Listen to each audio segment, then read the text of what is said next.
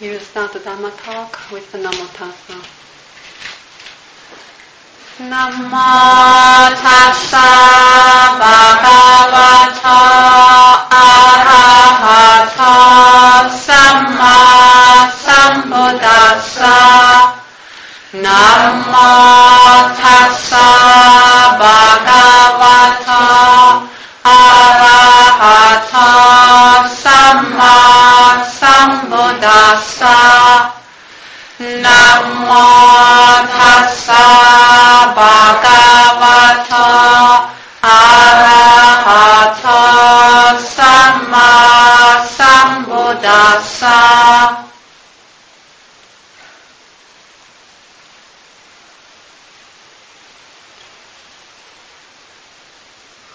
So tonight I'm going to start to talk about, uh, talk about a series of talks about faith and refuge. In 10 days, on May 19, it's Vesak Day. And for Buddhists, this is the most important day of the whole year. This full moon day in May is the day uh, when the Buddha was born, when he became the Buddha, when he became fully enlightened, and when he passed away.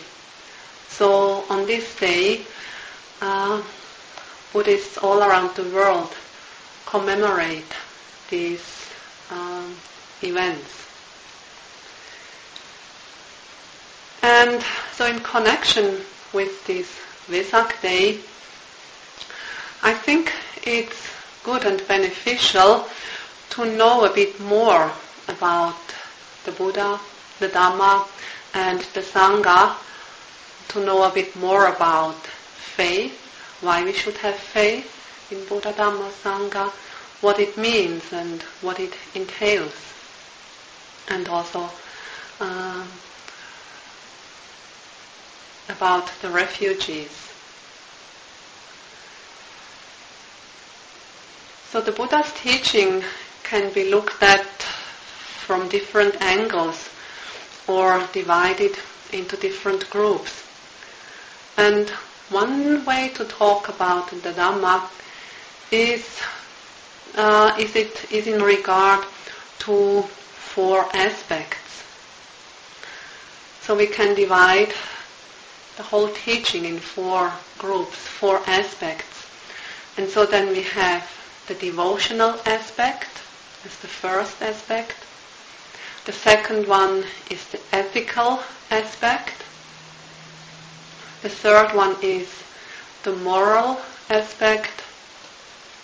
And the fourth one is the practical aspect of the Buddha's teaching. So the devotional aspect, the first one, is the basic foundation of the Buddha's teaching. And upon this foundation comes the next, next aspect, the ethical aspect.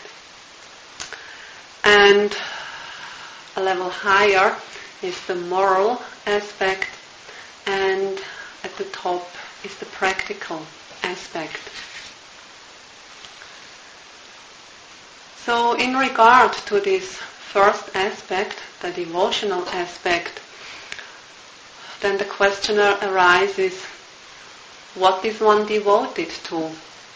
Or what is the object of devotion? What is the object of confidence or faith? So we'll have a look at faith or confidence. What does it actually mean to have faith? Or to have confidence. And we'll have a look at the different kinds of faith. Then what is the object of faith or confidence? And what are the benefits of having faith or having confidence in a certain object? And very closely related to faith or confidence is the going for refuge. So we also then will have a look at that. What are the objects of refuge? What are the reasons for going for refuge? And by doing so, what um, effects or beneficial results will spring from it?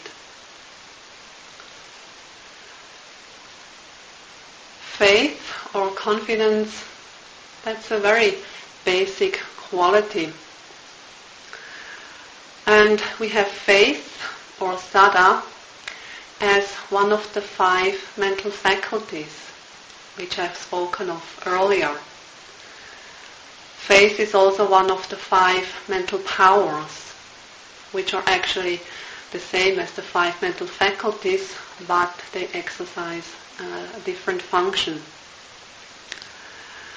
And so, faith as a mental faculty or a mental power that also constitutes one of the 37 uh, requirements or requisites for enlightenment.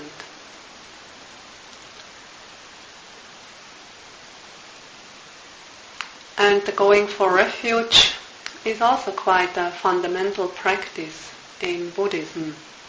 So it's good that we uh, know a bit more about it.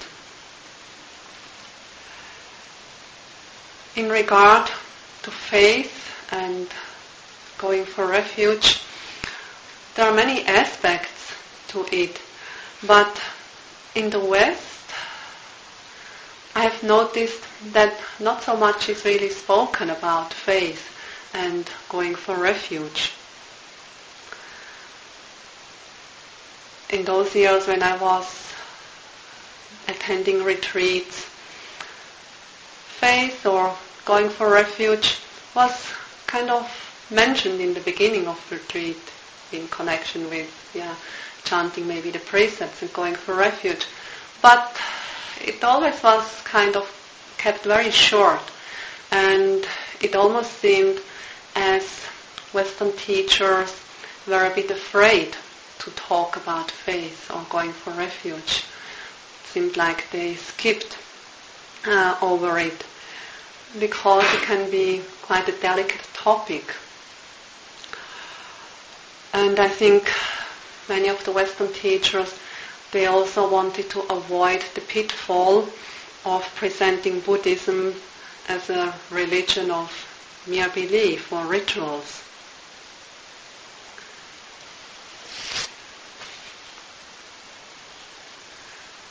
So to go into this topic, let me tell you an event that happened to Ajahn Sucitto. He is one of the senior monks in the Western Sangha of Ajahn Chah and he is the abbot of Chithurst Monastery in England. And the following story is contained in a book called Rude Awakenings. This is a book about the pilgrimage to India in the early 90s that Ajahn Sucitto did with one layman. Uh, his name was Nick Scott. So they did this whole pilgrimage to the Buddhist places on foot, walking altogether 1,000 miles. And they mostly lived on alms food. So this book, Rude Awakenings, it's quite an interesting and entertaining book. It's like one is invited to join them on the on this pilgrimage and share in their thoughts, reflections, and struggles. So this one event shows the protective power of faith some places in India, rural India, uh, can be quite dangerous. And several times Ajahn Sucitto and uh, these had been told uh, to be careful, to be careful because there are bandits out there and they warned them that they could be robbed. But in spite of these warnings, they thought, oh well, not us, we are on a holy pilgrimage and so the bandits won't touch us. They did protective chants and they also had received many blessings from various great masters before they actually left for this pilgrimage. And as they had already gone through some areas where they had been warned uh, to be careful, nothing had happened to them.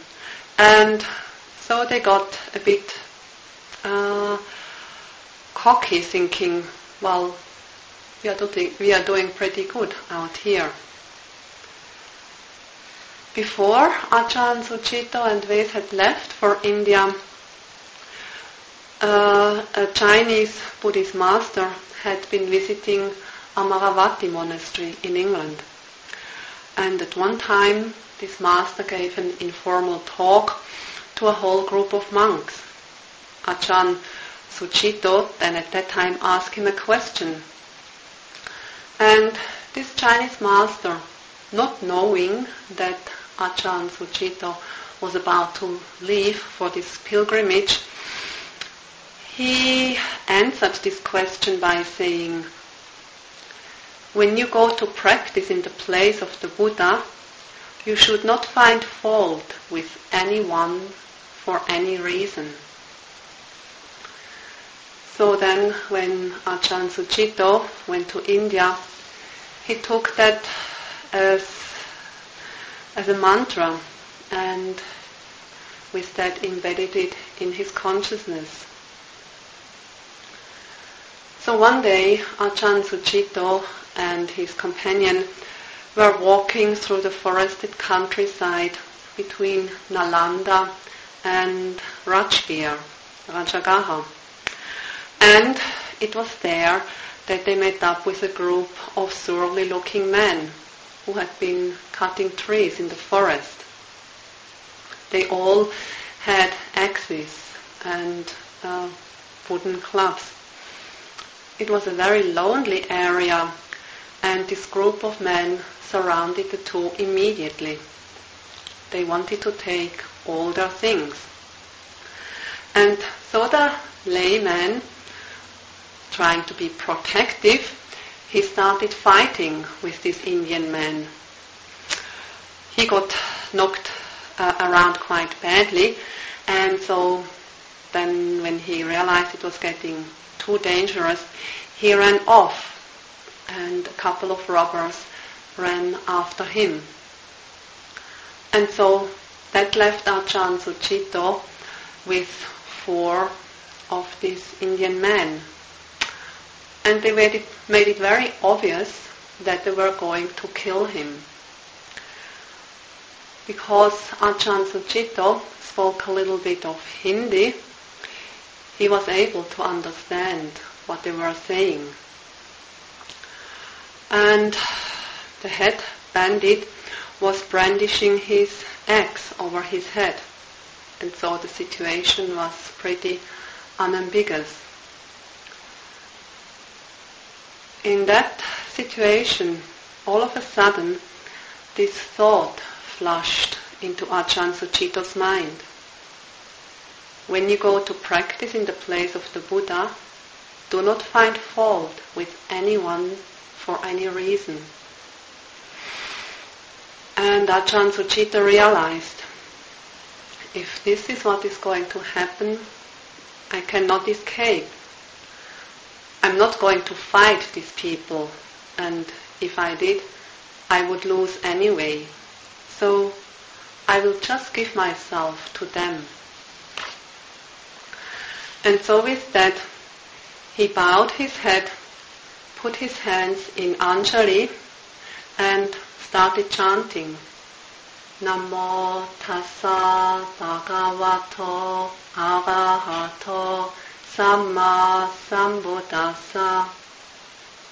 he stood there with his head bowed down, calmly waiting for the axe to fall. But nothing happened.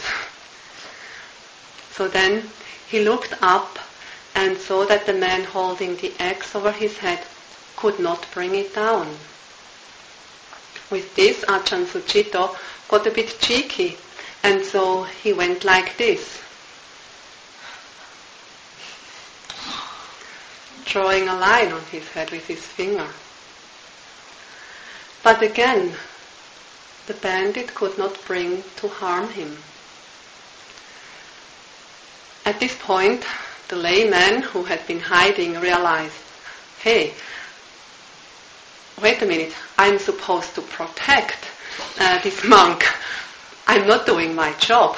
And so with that he came out of the undergrowth, ran back and tried to help.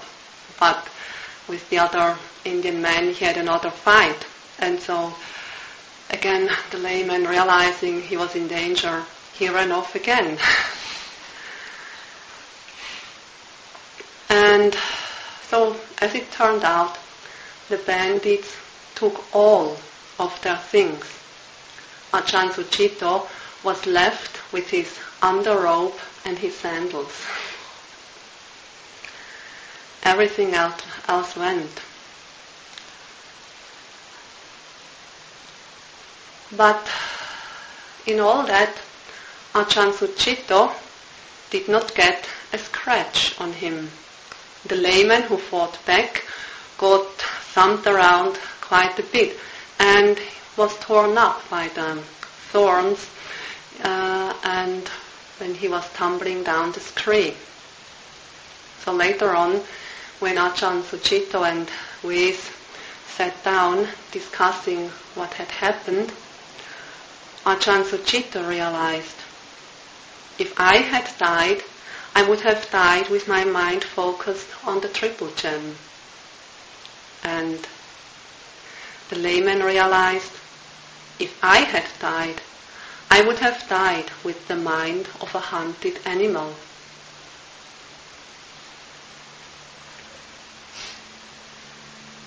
So this can be read in this book called Rude Awakenings.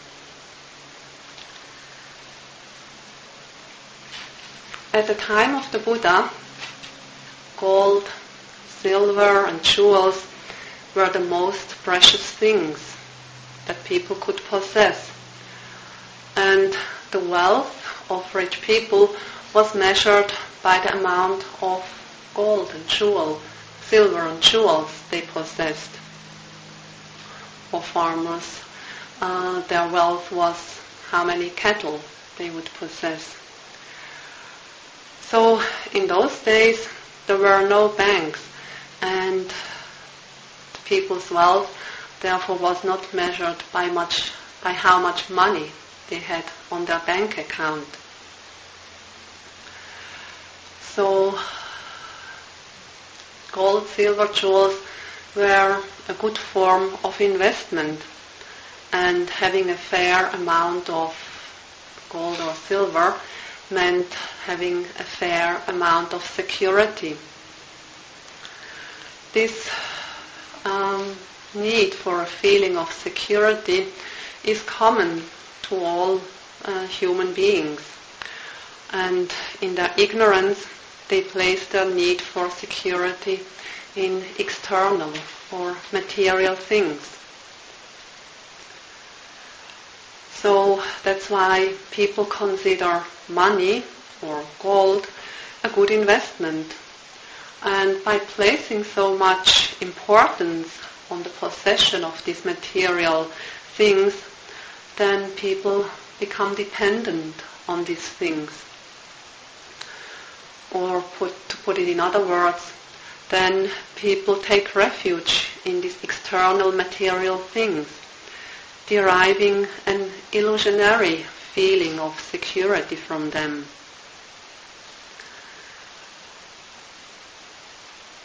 Especially in our Western societies, um, there is so much stress on power or influence, money. So it's like worshipping power money, influence, and so on. And it's quite ironic. Today at lunchtime, I got a little chocolate thing, a caramel thing, and on it, it says this caramel mighty, and beside it's written, worship me. this is how far we have come.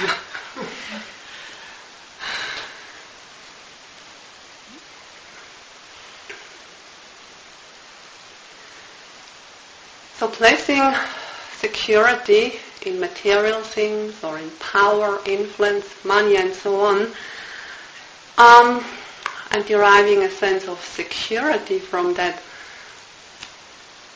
even though people know that this kind of security is not really complete or perfect, but still they depend on it, they rely upon it. Because it would be too upsetting to reflect about deeply and see that these things can never give us a real sense of security or protection.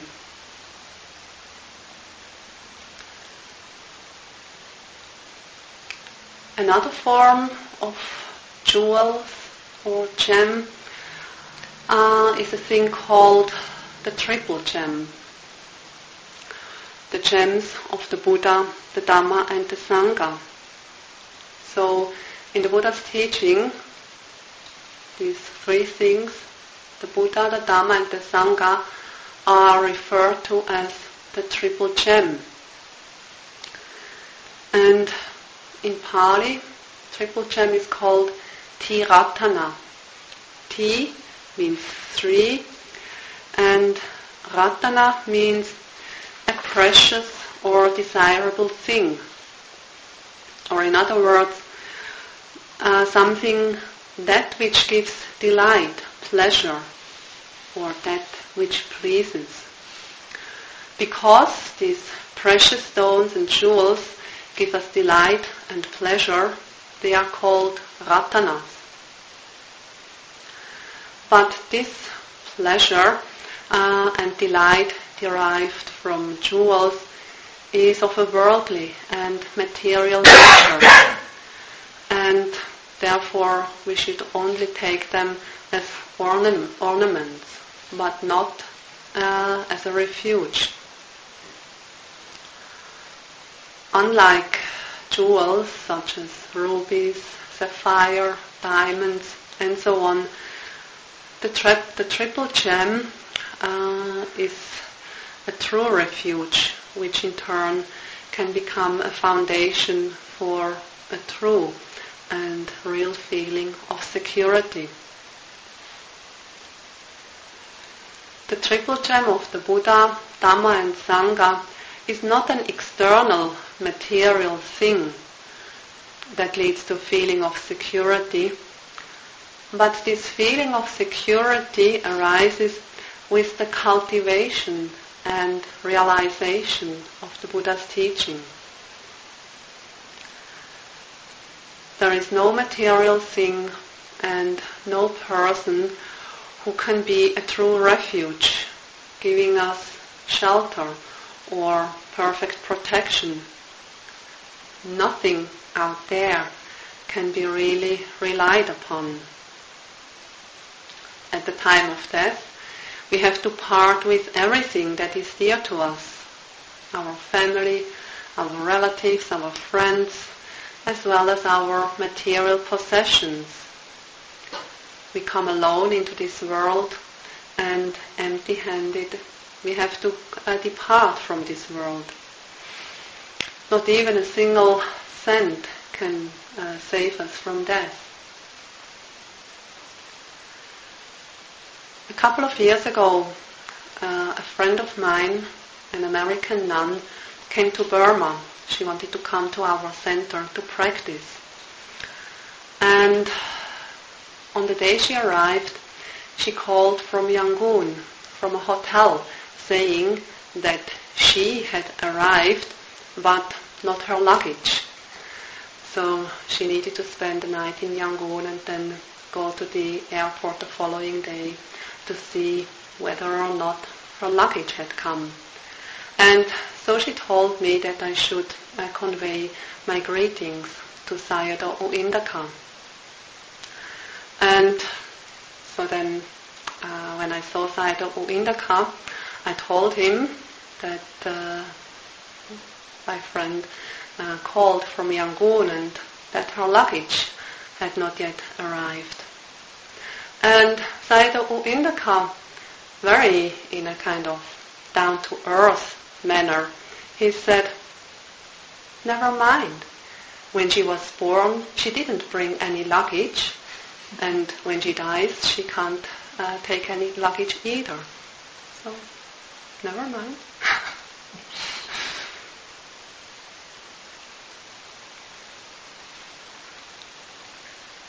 so, any external things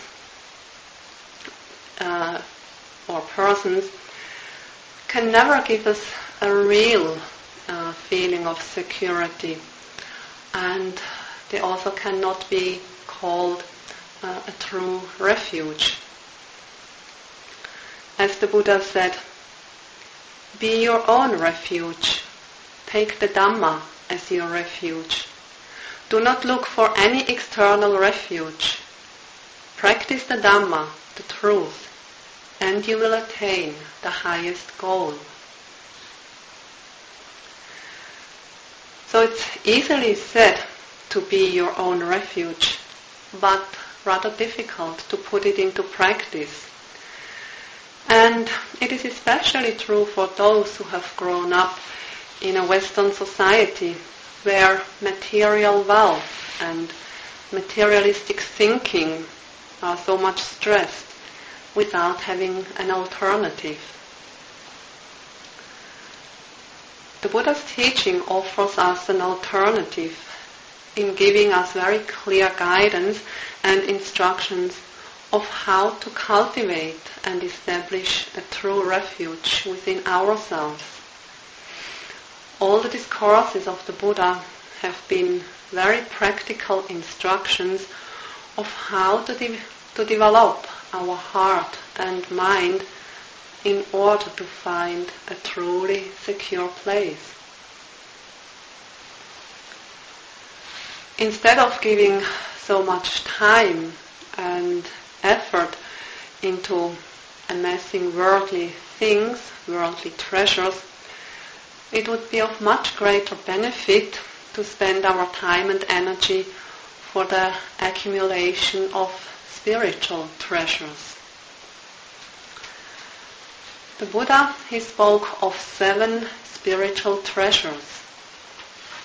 And they are faith, morality, moral shame, moral dread, learning, generosity, and knowledge. So these things can be considered treasures, spiritual treasures. And these spiritual treasures are much more beneficial uh, in our search for happiness and peace. They are much more beneficial than any worldly treasure, such as money, jewelry, diamonds, books, or experience uh, expensive clothes, and so on.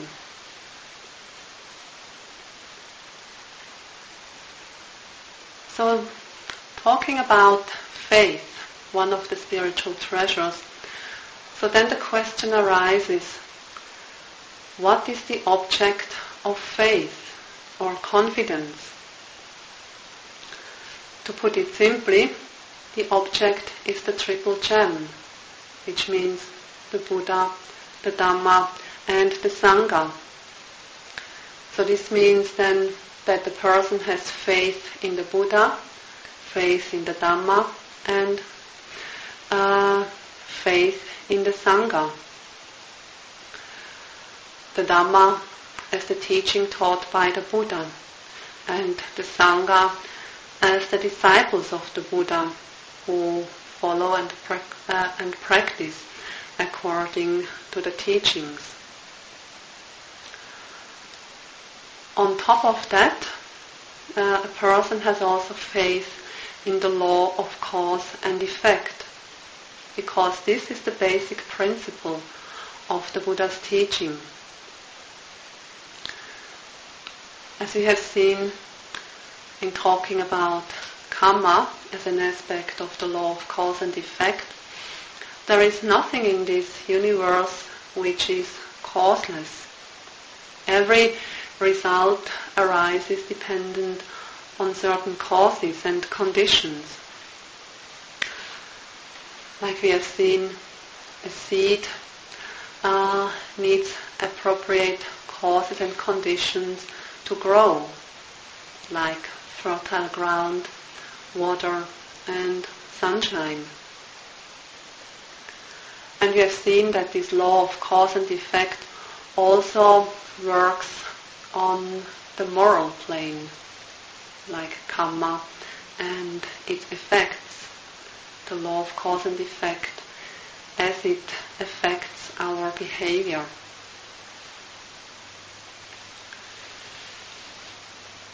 So when it is said uh, one should have faith in the Buddha, then why should we have faith in the Buddha? Among all living beings, the Buddha is a very exceptional being, exceptional and noble being, because the Buddha's mind is completely free from any stains and negative qualities. A Buddha has perfected the potential of the human mind and developed all the wholesome qualities to the highest and purest degree.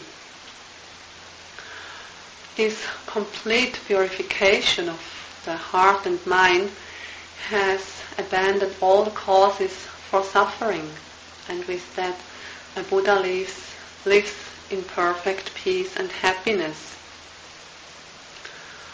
And out of their great compassion, all the Buddhas have also shown the way leading to the end of suffering to other beings, so that they too can attain this highest goal.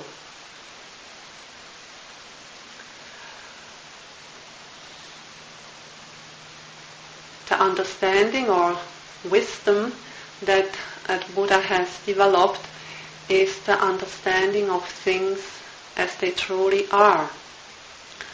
So this wisdom or understanding sees things, phenomena in their true nature, seeing them undistorted by concepts, opinions, or views. And so this understanding of things as they really are or seeing them in their true nature means nothing other than understanding the natural laws. All things, all phenomena happen according to these natural laws.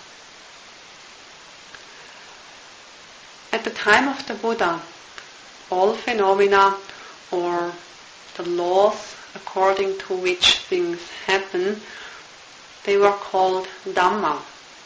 And because the teaching of the Buddha was about understanding the way things happen, understanding these natural laws, then his teaching was called Dhamma. So if we have faith or confidence in the Buddha, we should also have confidence in his teaching, the Dhamma or we have, should have faith, confidence in that which is true and real.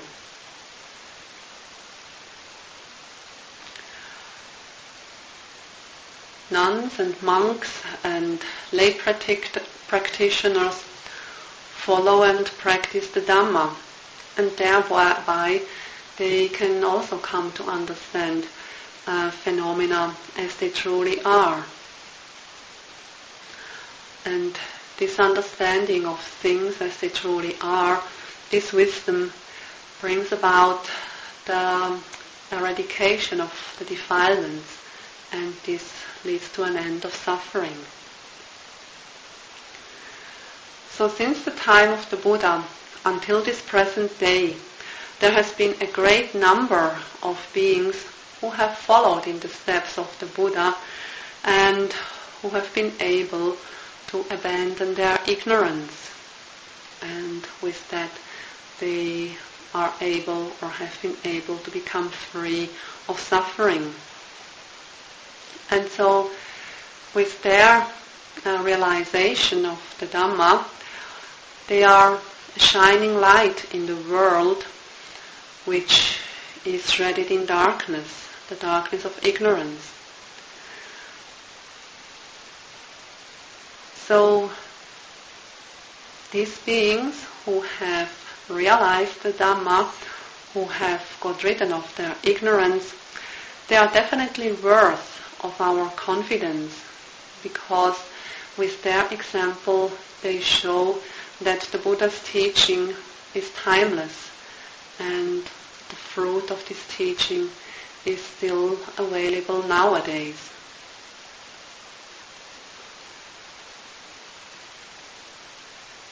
At one time, the Buddha mentioned the four best kinds of confidence. He was talking to a group of monks, and so he said, Monks, there are these four best kinds of confidence. What for? To whatever extent there are living beings, the perfectly enlightened one is declared the best among them. Those who have confidence in the Buddha have confidence in the best. And for those who have confidence in the best, the result is best.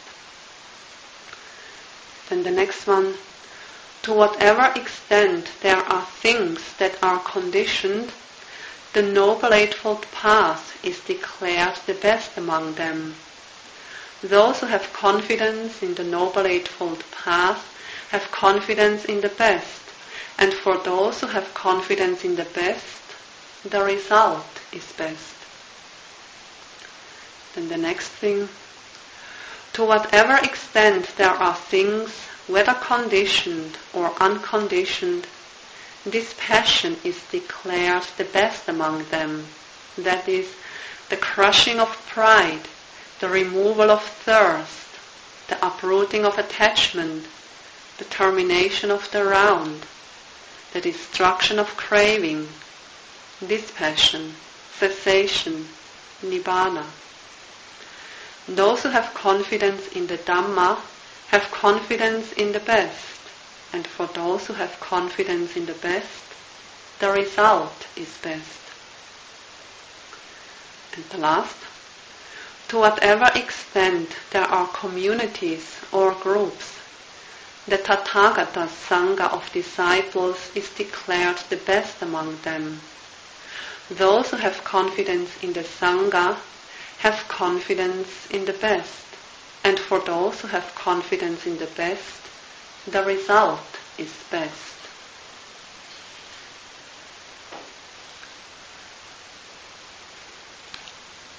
Some people do not have such a detailed understanding of the Buddha, the Dhamma, and the Sangha. But nevertheless, they have faith in the Triple Gem. Faith in the Triple Gem is a very basic understanding.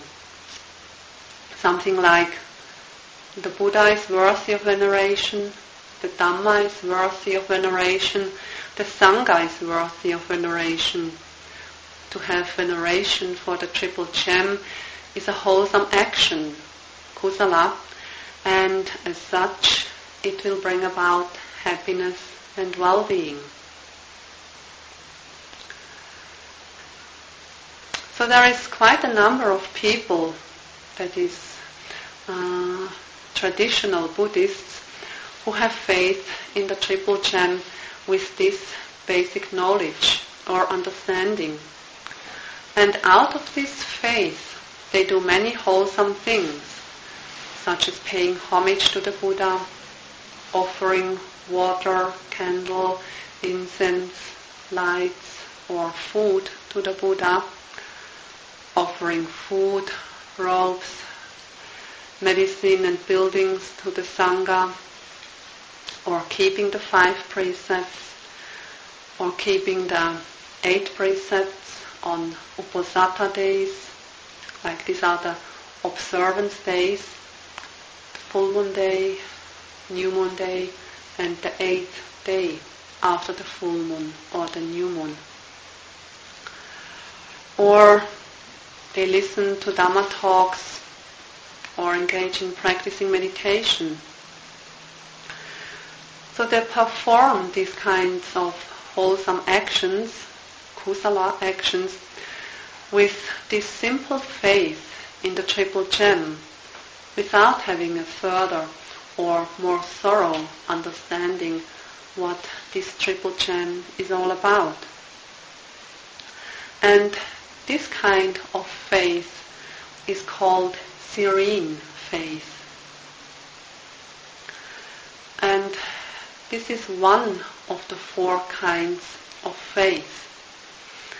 So the very basic one, just having faith in the Triple Gem, knowing the Buddha, the Dhamma and the Sangha and that it is good to have faith in it and based on that faith uh, performing good, beneficial, wholesome actions, this is serene faith.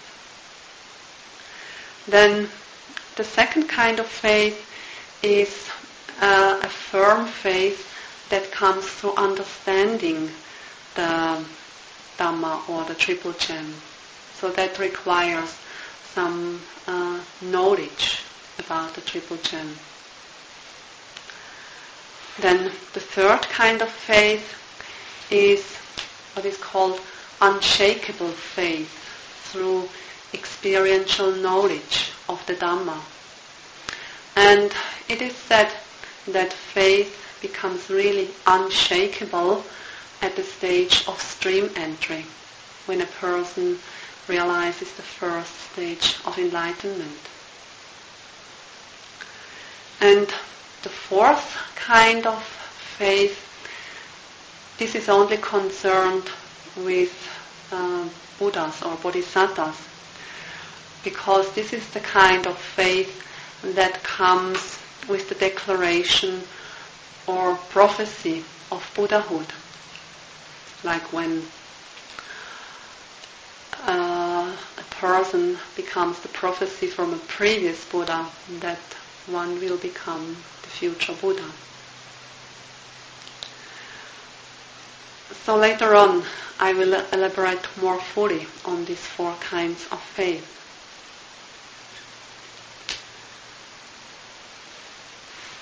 So people who have this serene faith and based on that perform wholesome beneficial actions, um, they can enjoy uh, benefits from this kind of faith. Depending on the strength of their volition, uh, when they carry out a wholesome act, then the outcome of these benefits will manifest accordingly. So, even if one doesn't have a very deep or thorough understanding of the Triple Gem, the Buddha Dhamma Sangha, one's serene faith still can produce beneficial uh, results and with that it can lead to happiness. And this is so because the object of faith, the triple gem, is a true and genuine object of faith. For instance, a person doesn't know whether or not the soil is fertile. So if a person plants a seed into a soil that is fertile, then this seed will grow into a strong plant. And this is so because the soil is fertile. And likewise, even if a person doesn't fully understand the attributes of the triple gem, but still has faith in it, this person still can uh, benefit from it and experience uh, beneficial results. So these benefits or the beneficial results uh, that can be gained, this is due to the clarity of the mind. When one has faith in something that is worthy of faith, this makes the mind clear.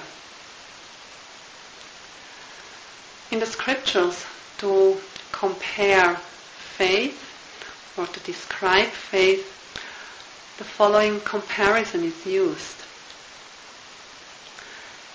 Faith is like the water purifying gem that can clarify the water. So if one puts this water purifying gem into dirty and murky water, then on account of that water purifying gem, the water will become clear and transparent. And likewise, if a person pays homage to the triple gem in good faith at a time when the mind is obscured by the defilements, such as greed or anger, conceit, then the mind will become clear and pure within a short time. And so then the person can feel happy and peaceful.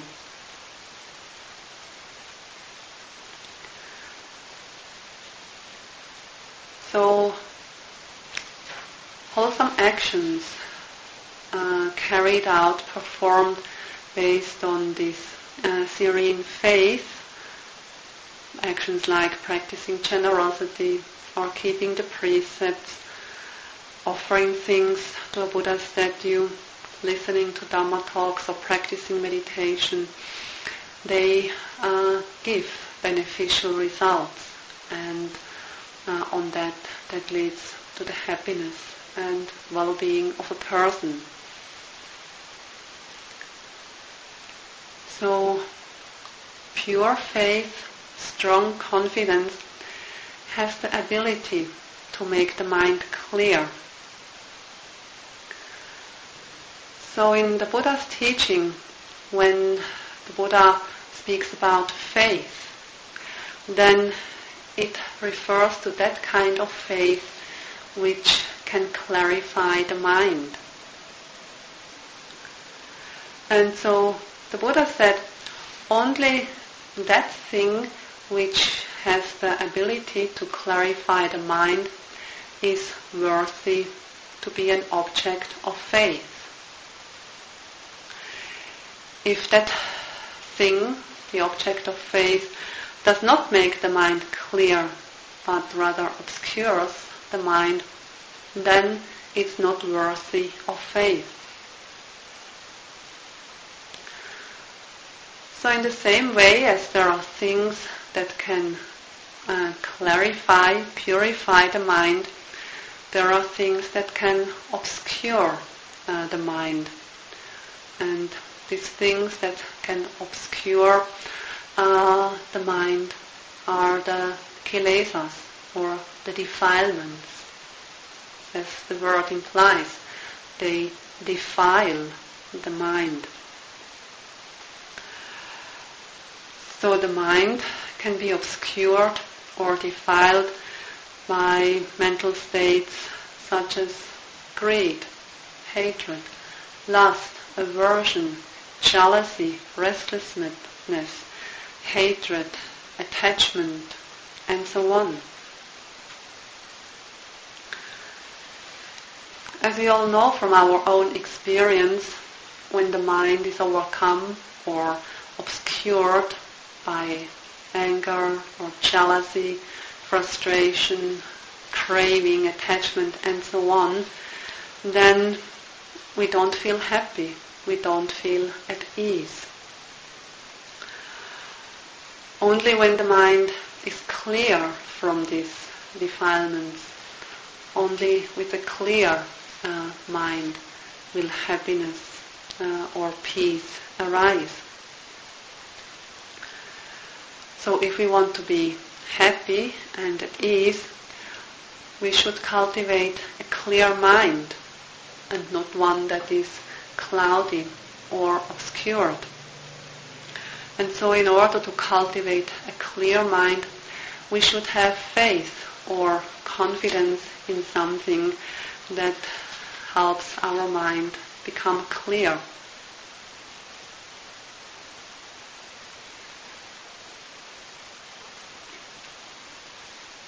Some years ago, a foreign uh, man came to our meditation center in Burma and he told me how he came uh, to practice the Buddha's teaching.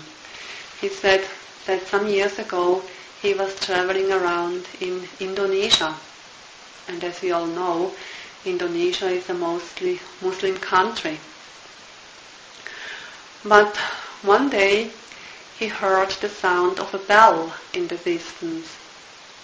And he said it was very strange, but somehow he was very attracted by the sound of the bell and he simply felt this urge to go and see um, where this bell was. And so he followed the sound and then eventually came to a Buddhist monastery. There he met a monk and he started to talk to this monk. And this monk talked about the Buddha, the Dharma and the Sangha. And by listening to this monk talking, uh, he said very quickly he started to feel his mind become very calm and also very clear. He said at that time he did not understand what was happening to him. He had never experienced something similar before. But that time the experience, it was so obvious and it was so strong. And so he said this is how he started to practice Buddhist meditation and eventually became a Buddhist. It is said that the characteristic of faith, or saddha in Pali, is that of placing um, faith or trusting. So when there is faith, a characteristic is then the trusting.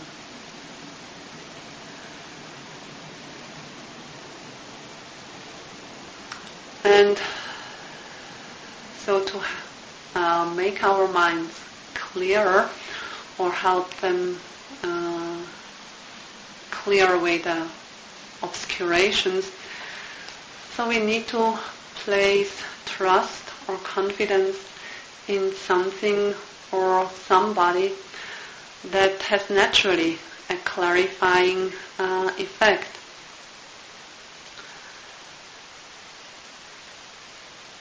In the initial stage of our practice, uh, faith is not yet so strong, and still there are many doubts uh, arising.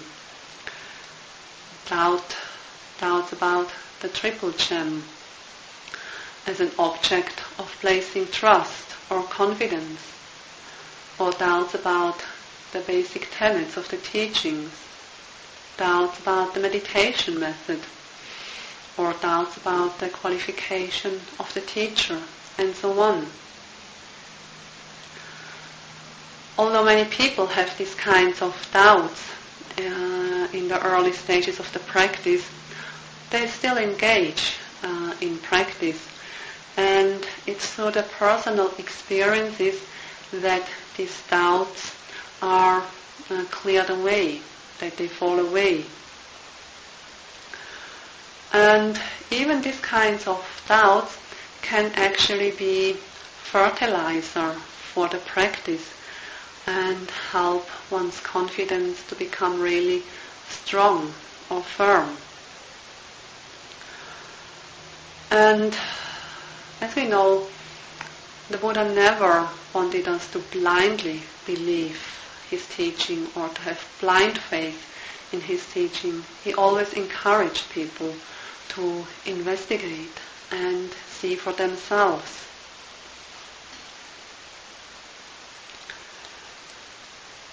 Even Mahasi Sayadaw had his doubts when he first encountered uh, this kind of meditation. And in his own words, Mahasi Sayadaw said, I myself was a skeptic at one time.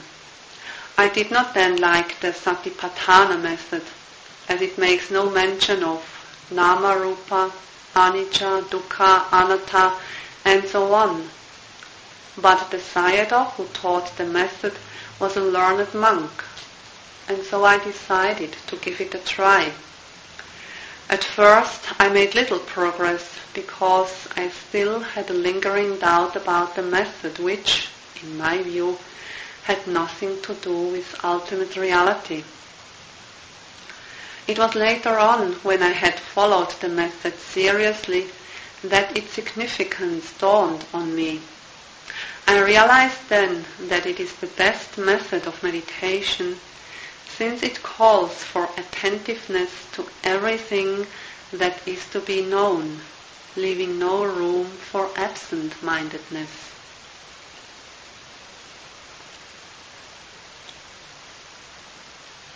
So to clarify the mind, this is the function of faith or confidence.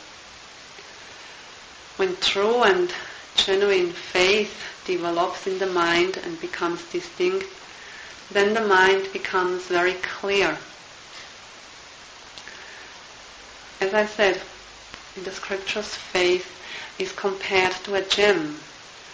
If this water purifying gem is put into murky and dirty water, then the water immediately becomes clear.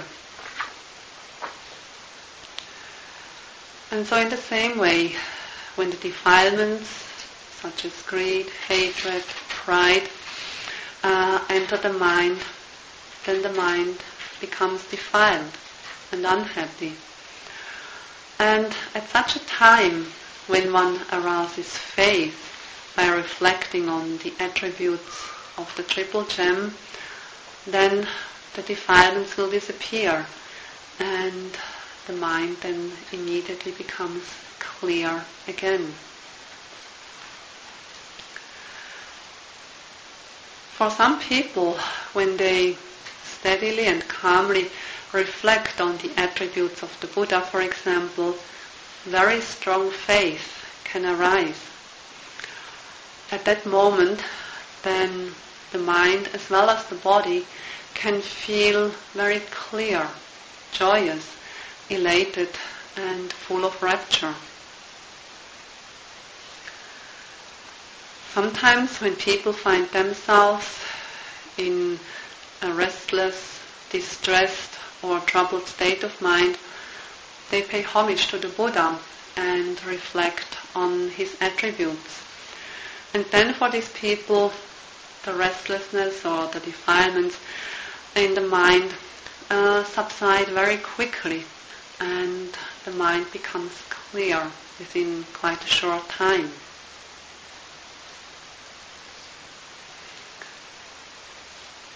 So when there is true and genuine faith, then it becomes manifested in the mind as non-fogginess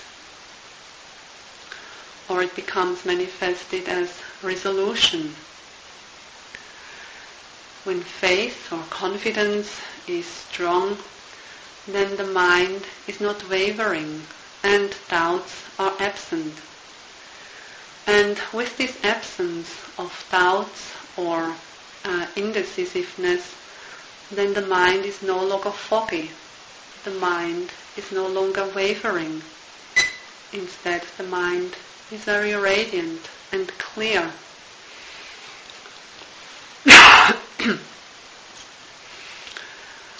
and this manifestation of non-fogginess, it's like on a typical autumn day in Switzerland. Around that time of the year, in fall, it is very common to find a layer of fog in the lower regions, like around Zurich or Bern. But above the fog, the sky is clear and it's sunny.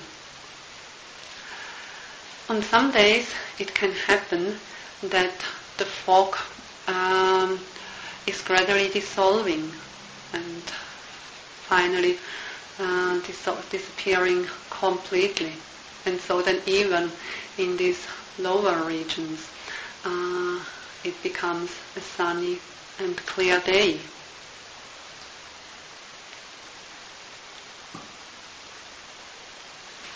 In the scriptures, it is said that the proximate cause for true and genuine faith are the triple gem and the understanding of the law of karma and its effect, uh, effects.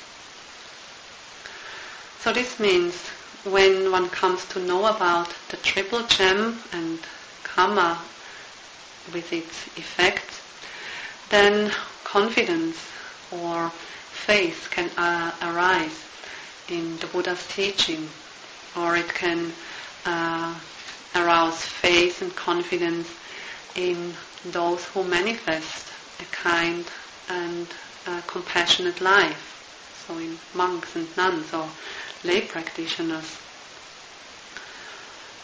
Or uh, faith uh, then arises, arises through the understanding of the law of cause and effect, or karma and its effects. So to end this talk, I will mention the three traditional similes that are used for faith. It is said faith should be regarded as a hand. Should be regarded as a hand because, as it is a hand, it can take hold of profitable things. On the base of faith, one engages in wholesome actions, has um, wholesome, worthy objects of faith. And so this uh, becomes something profitable, becomes something beneficial.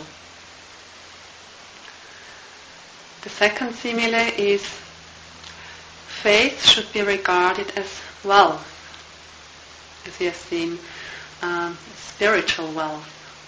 As such, it cannot be destroyed. Material wealth can be ruined, can be destroyed, but spiritual wealth can never be destroyed by a fire. It cannot be swept away by a flood. Thieves cannot steal it. The authorities, government or kings cannot confisc- confiscate it.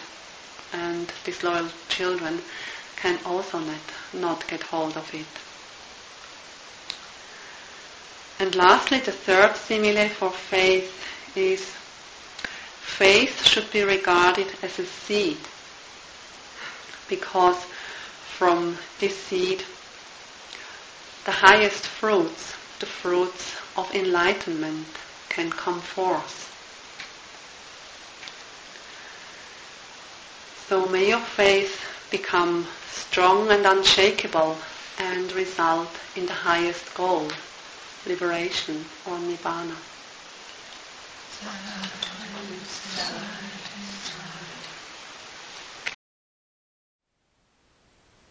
Thank you for listening. To learn how you can support the teachers and Dharma Seed, please visit dharmaseed.org slash donate.